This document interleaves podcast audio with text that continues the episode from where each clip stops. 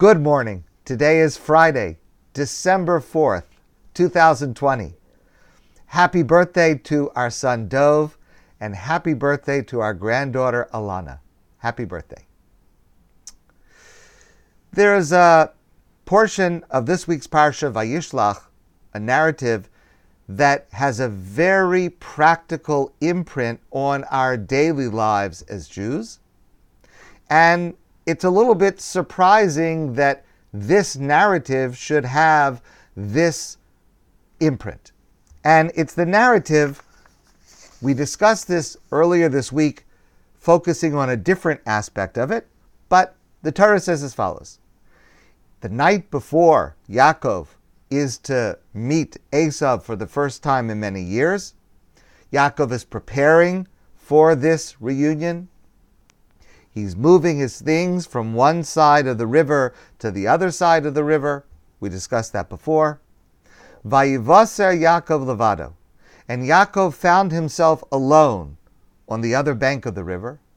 Vayeyavek ish imo. And a man wrestled with him. Ad alos hashachar.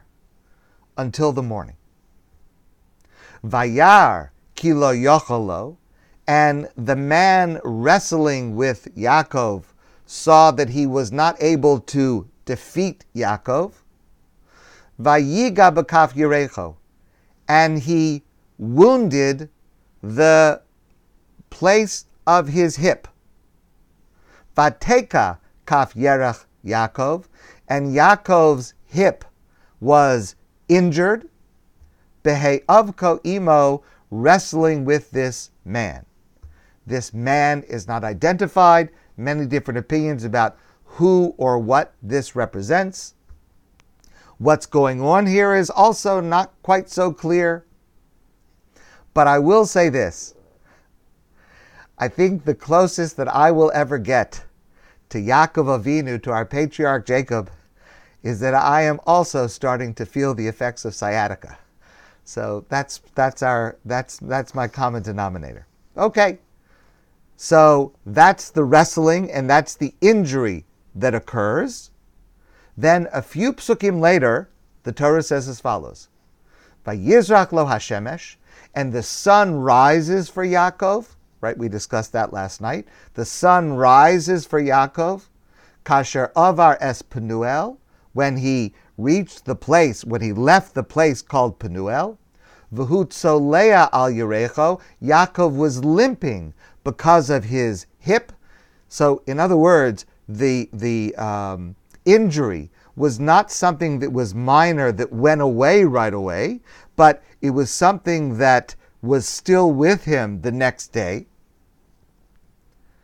Al kain lo yochlu b'nei Yisrael es hanoshe, asher al kaf hayorech, ad hayom hazeh.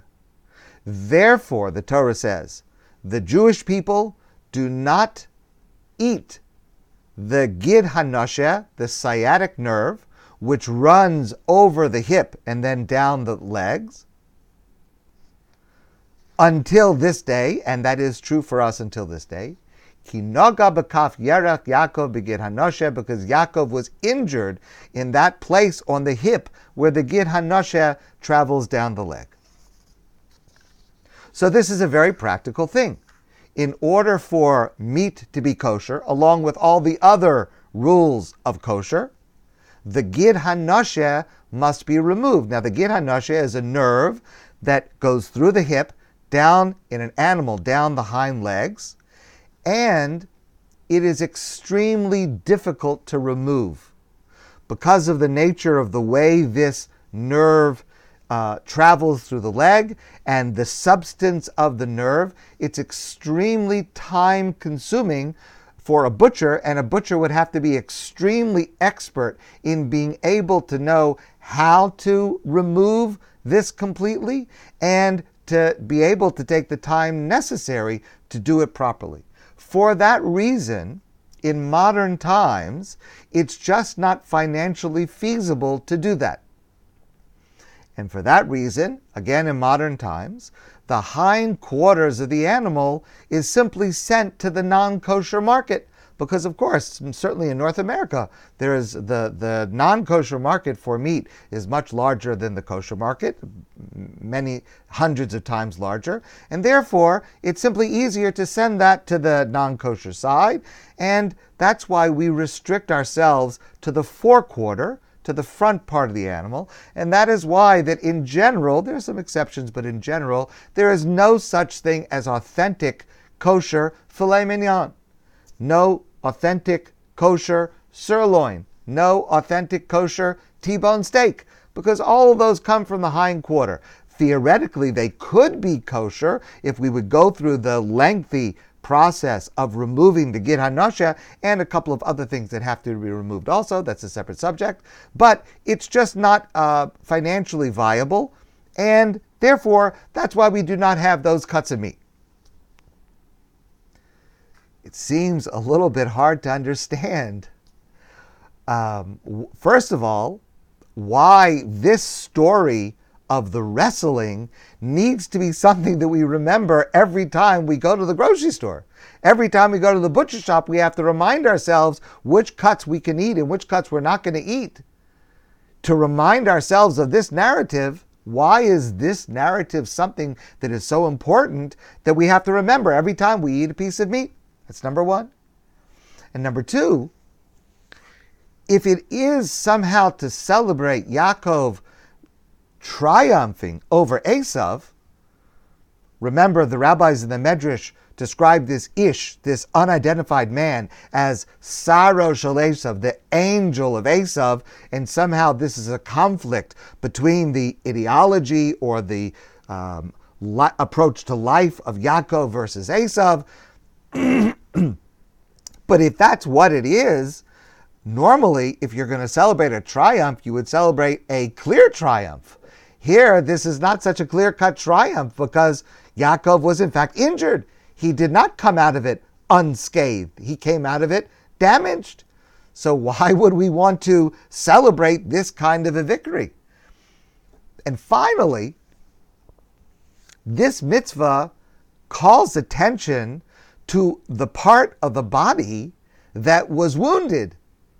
I mean, why, if we do want to remember this narrative for some reason, why wouldn't we want to call attention to what worked, to what was good, to what triumphed? Why call attention to that specific spot on the body that was injured, that was damaged, that was vulnerable? So I'd like to share with you an approach that's based on the placement of the psukim. Let me explain what I mean. Excuse me. now, the psukim that I read to you before are in two sets. First, the Torah says, Yaakov was alone. He wrestled with a man all night until morning. The man or the angel saw that he would not be able to triumph over Yaakov, and therefore he injured Yaakov's hip. Now, if what this mitzvah is about is the fact that Yaakov's hip was injured as a result of the wrestling, it would have made sense right here, where Yaakov's hip was injured, to say, Al Kain, therefore, the Jewish people do not eat from the, the meat of an animal at the location of this hip and the Gid HaNosheh that lies over it. But that's not where the practical application verse comes. It only comes later. You skip a few psukim, and then the Torah says, "Vayizrak lo Hashemesh," the sun came out, and Yaakov was limping, but he was still going. Therefore, now comes the pasuk, Al Kain lo yochlu b'nei Yisrael es gid hanosha. Therefore, the Jewish people do not eat this part of the animal up until today. In other words, what the mitzvah commemorates is not the wrestling, and it is not commemorating certainly the injury. What it commemorates is the next day. Although Yaakov was limping, he was able to keep going he was able to move. He was able to overcome what had happened during the night before. The mitzvah celebrates the ability to overcome after being wounded in a struggle. And this is a really important lesson for us. This follows what I discussed last night from Avivah Zornberg. There is no promise in Jewish history that it will all be easy and that everything will go well. And just like there is no promise in Jewish history, there is no promise for the life of any one of us as individuals in our own personal lives that it will be easy and that all will go well. There is a promise from God, however, that no matter what happens, we will survive, even if we are limping, and even flourish in the face of adversity. And it is this message, following on what we discussed last night, it is this message that the Torah wants to imprint on our daily lives as Jews. To remember this promise of Hashem that we will be able to flourish in the face of adversity. That is the theme of Yaakov's life. And that's the promise that God wants us to remember every single day. Rabbi Jonathan Sacks famously used to tell this story. It happened a number of years ago that Rabbi Sacks had to have a medical procedure, a stress test. Now, some of you may have also had a stress test, and you'll be familiar with this on a first hand basis. So, but if you're not, basically a stress test is to measure the health of your heart, your cardiac system. And the way it usually goes is the person is on a um, treadmill and uh, hooked up to all kinds of monitors that are measuring everything going on inside of you. And the treadmill starts and it picks up speed, and you have to walk as fast as fast as you can over a certain amount of time, and then it slows down and you're walking at a very slow pace. And the the the, the leads are capturing the measurements at every moment and every kind of measurement, and and that's the test. It's a stress test. So Rabbi Sacks says he was having a stress test, and he said to the doctor, Tell me, what is it that you're measuring in this test? Are you measuring how fast I can go? Are you measuring how long I can continue? And the doctor said, No. We're not interested in how fast you can go. And we're not interested in how long you can continue. What we measure with the stress test is we put stress on your heart, and then we measure how fast you are able to recover, how long it takes after the stress to be able to come back to normal. That's what tells us the real health of your heart and your cardiac system. But that's a really important lesson, not only for our heart and our cardiac system, that's a lesson for our lives as Jews. That's the lesson of Gid Hanoshe. The mitzvah of Gid Hanoshe to not eat from that part of the animal is a reminder on a daily basis of God's promise of recovery, God's promise of healing our wounds. Friends, I want to wish you a great day and a fantastic Shabbos. And I look forward to seeing all of you soon in person.